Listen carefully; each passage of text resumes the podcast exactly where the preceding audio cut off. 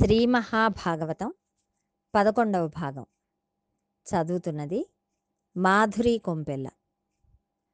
శంతన మహారాజు పెరిగి పెద్దవాడైన తర్వాత అతనికి ప్రదీపుడు పట్టాభిషేకం చేసి ఒక మాట చెప్పాడు.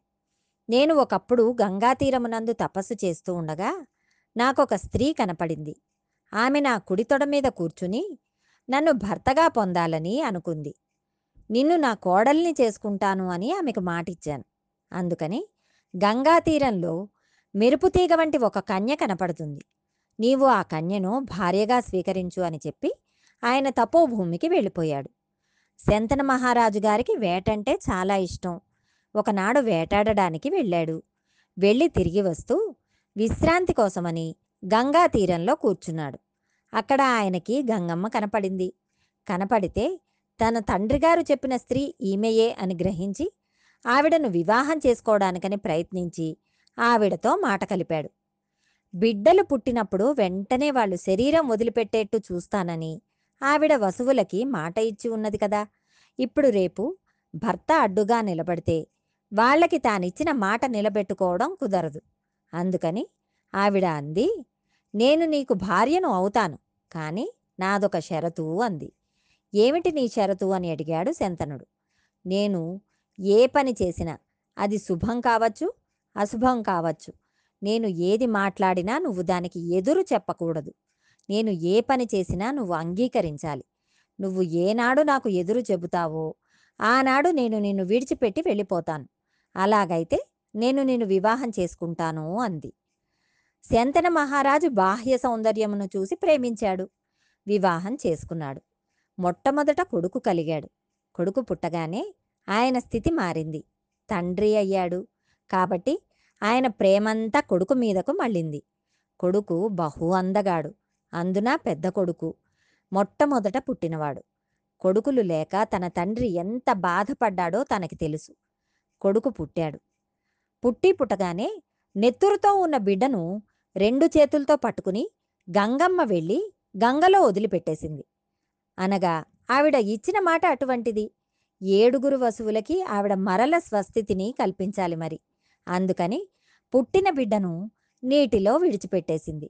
శంతనుడు గంగమ్మకి వరం ఇచ్చాడు కాబట్టి ఏమీ అనలేకపోయాడు. ఊరుకున్నాడు. అలా ఒకసారి 2 సార్లు 3 సార్లు కాదు, 7 సార్లు అయిపోయింది. 7 కొడుకులను తీసుకువెళ్ళి గంగలో కలిపేసింది. 8వ సారి మహా తేజోవంతమైన కుమారుడు జన్మించాడు. 8వ మారు ఆ బిడ్డను తీసుకుని గంగవైపు వెళ్ళిపోతుంటే ఆయన అన్నాడు, ఛీ రాక్షసి, ఎవరైనా మాతృత్వమును కోరుకుంటారు. నీవేంటి ఎంతమంది కొడుకులు పుట్టినా గంగలో పారేస్తూ ఉంటావు? ఇప్పుడు ఈ పని 8వ మాట చేస్తున్నావు. ఇంక నేను సహించను. నువ్వు ఆ పని చేయడానికి వీల్లేదు అన్నాడు. అప్పుడు గంగమ్మ నవ్వి అంది, నువ్వు నేను చేసిన పనికి ఎప్పుడు అడ్డు పెడతావో అప్పుడు నిన్ను విడిచిపెట్టి వెళ్ళిపోతానని ముందరే చెప్పాను. ఇవాళ నువ్వు అడ్డుపెట్టావు, అందుకని నేను వెళ్ళిపోతాను అంది. నువ్వు వెడితే వెళ్ళిపో, నా కొడుకును నాకు ఇచ్చి వెళ్ళు అన్నాడు. అంటే ఆవిడ అంది, అది కుదరదు. నీ కొడుకు కాదు, అతడు నాకు కూడా కొడుకే. పిచ్చి మహారాజా, నేను ఏదో చేసేశానని అనుకుంటున్నావు. నేను 7 వసువులకి సహజ స్థితిని ఇచ్చాను. వీడు 8వ వాడు. వీడు బతకాలి.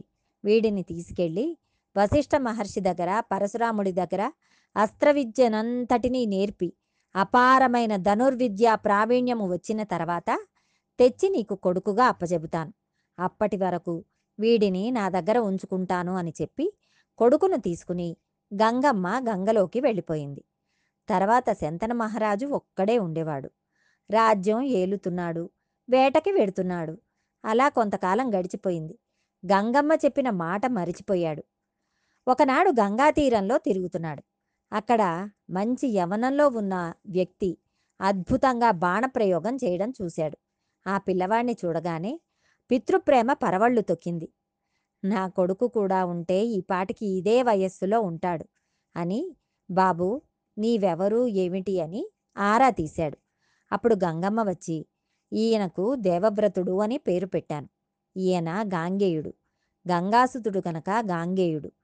వశిష్ఠ మహర్షి దగ్గర, పరశురాముడి దగ్గర ధనుర్విద్య ధర్మశాస్త్రం నేర్చుకున్నాడు. అన్ని విధములుగా రాశీభూతమైన రాజనీతిజ్ఞుడు, ధర్మము తెలిసి ఉన్నవాడు, పైగా విలువిద్యా నేర్పరి. నీ కొడుకును నీకు అప్పజెబుతున్నాను అని ఆ కొడుకును ఆయనకు అప్పజెప్పి ఆవిడ తిరిగి వెళ్ళిపోయింది. అప్పటికి శంతనుడు వార్ధక్యంలోకి వచ్చేశాడు. కొడుకు దొరికినందుకు ఎంతో సంతోషంతో ఉన్నాడు. సభ చేసి కొడుకుని అందరికీ పరిచయం చేశాడు. ఆనందంగా రోజులు గడిచిపోతున్నాయి. ఒకరోజు శంతనుడు మరల వేటకు వెళ్ళాడు. అక్కడ యోజన గంధి కనపడింది. సత్యవతీదేవే యోజన గంధి. అంతకుముందు ఆవిడ దగ్గర చేపల కంపు వచ్చేది. వ్యాస మహర్షి జన్మించినప్పుడు పరాశర మహర్షి ఆమెకు వరం ఇచ్చాడు. ఆవిడ నిలబడిన చోటు నుండి ఒక యోజన దూరం కస్తూరి వాసన వస్తూ ఉంటుంది. ఆవిడ గంగా తీరంలో పడవ మీద అందరినీ అటూ ఇటూ చేరుస్తూ ఉంటుంది. శంతనుడు సత్యవతీదేవిని చూసి వివాహం చేసుకోమని అడిగాడు. ఆవిడ అంది, నేను స్వేచ్ఛావిహారిణిని కాను, నా తండ్రి దాసరాజు ఉన్నాడు, నువ్వు నా తండ్రిని అడుగు, నా తండ్రి సమ్మతిస్తే నన్ను చేపట్టు, నా తండ్రి అంగీకరించకపోతే అప్పుడు నన్ను రాక్షస వివాహంలో పాణిగ్రహణం చేసి తీసుకువెడుదువుగాని, నా తండ్రి అనుమతి తీసుకొనవలసింది అని చెప్పింది. అప్పుడు శంతన మహారాజు దాసరాజు దగ్గరకు వెళ్ళాడు. శంతనుని చూసి దాసరాజు వంగి వంగి నమస్కారాలు చేసి, అయ్యా, మీకు నేను ఏమి చేయగలవాడను అని అన్నాడు. అప్పుడు శంతనుడు, నీ కన్యకారత్నమును నాకు ఇయ్యవలసింది అన్నాడు.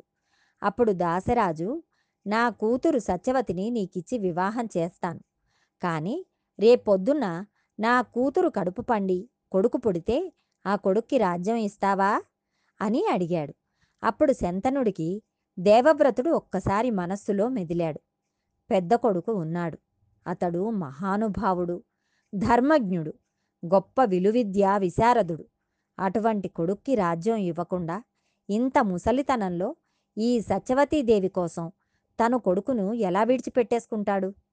మాట ఇవ్వలేక వెనక్కి తిరిగి వెళ్ళిపోయాడు. కానీ శంతనుడికి సత్యవతీదేవి మీద మనస్సు ఉండిపోయింది.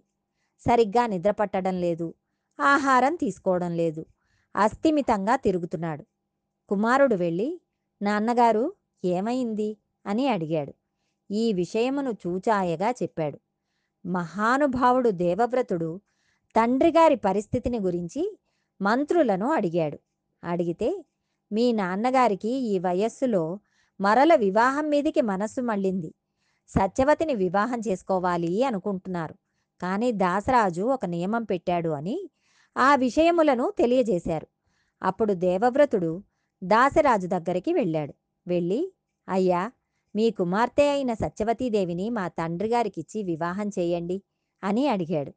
అడిగితే దాసరాజు అన్నాడు, తప్పకుండా చేస్తాను, కానీ నా కుమార్తెకు పుట్టే కొడుక్కి శంతన మహారాజు గారి రాజ్యం వస్తుందా అని అడిగాడు. అప్పుడు దేవవ్రతుడు, తప్పకుండా వస్తుంది, అసలు రాజ్యం నాకు కదా రావాలి, నేను రాజ్యమును పరిత్యాగం చేసేస్తున్నాను, నేను రాజ్యం తీసుకోను, మా నాన్నగారి కోరిక తీర్చడం కోసం మీ కుమార్తెను ఆయనకిచ్చి వివాహం చేయండి అన్నాడు. అప్పుడు దాసరాజు, ఇప్పటి వరకు బాగుంది, కానీ రేపు నీకొక కొడుకు పుడతాడు, నువ్వు సహజంగా చాలా పరాక్రమవంతుడవు, నీకు పుట్టే కొడుకు చాలా పరాక్రమవంతుడే అవుతాడు, అంత పరాక్రమవంతుడైన నీ కొడుకు సత్యవతీదేవికి పుట్టిన కొడుకు రాజ్యపాలన చేస్తే ఊరుకుంటాడా? అందుకని భవిష్యత్తులో నీ కొడుకు నుంచి ప్రమాదం రాదని ఏమిటి హామీ అని అడిగాడు. అప్పుడు దేవవ్రతుడు ప్రతిజ్ఞ చేశాడు, నీకు ఆ అనుమానం ఉన్నది కనుక తండ్రి మాట నిలబెట్టి తండ్రి గౌరవమును, తండ్రి కోరుకున్న కోర్కెను తీర్చలేని కొడుకు ఉంటే ఎంత, ఊడిపోతే ఎంత, మా తండ్రి గారి కోసం నేను భీష్మమైన ప్రతిజ్ఞ చేస్తున్నాను అన్నాడు. అది సామాన్యమైన ప్రతిజ్ఞ కాదు. వృద్ధుడైన తండ్రి కోసం ఇటువంటి ప్రతిజ్ఞ చేశాడు. ఈ ప్రతిజ్ఞ చేసేసరికి దేవదుందుబులు మ్రోగి పైనుంచి పుష్పవృష్టి కురిసింది. భీష్మించి ప్రతిజ్ఞ చేశాడు కనుక ఆ రోజు నుంచి ఆయన్ని భీష్ముడు అని పిలిచారు. ఆచరించి చూపించాడు కనుక ఆయనని భీష్మాచార్యుడు అని పిలిచారు. ఈ విషయమును తండ్రిగారైన శంతన మహారాజు విని తెల్లబోయాడు. నీవు నా గురించి ఎంతో త్యాగం చేశావు, అందుకని నీకు 2 వరములను ఇస్తున్నాను. ఒకటి, యుద్ధభూమిలో నీవు చేతిలో ధనస్సు పట్టుకుని ఉండగా నిన్ను దేవేంద్రుడు కూడా ఓడించలేడు. రెండు, నీకు మరణము లేదు, స్వచ్ఛంద మరణమును నీకు ప్రసాదిస్తున్నాను. మరణము నీవు కోరుకుంటే వస్తుంది, లేకపోతే రాదు అని. భగవదానుగ్రహంతో మరికొంత భాగం రేపు తెలుసుకుందాం.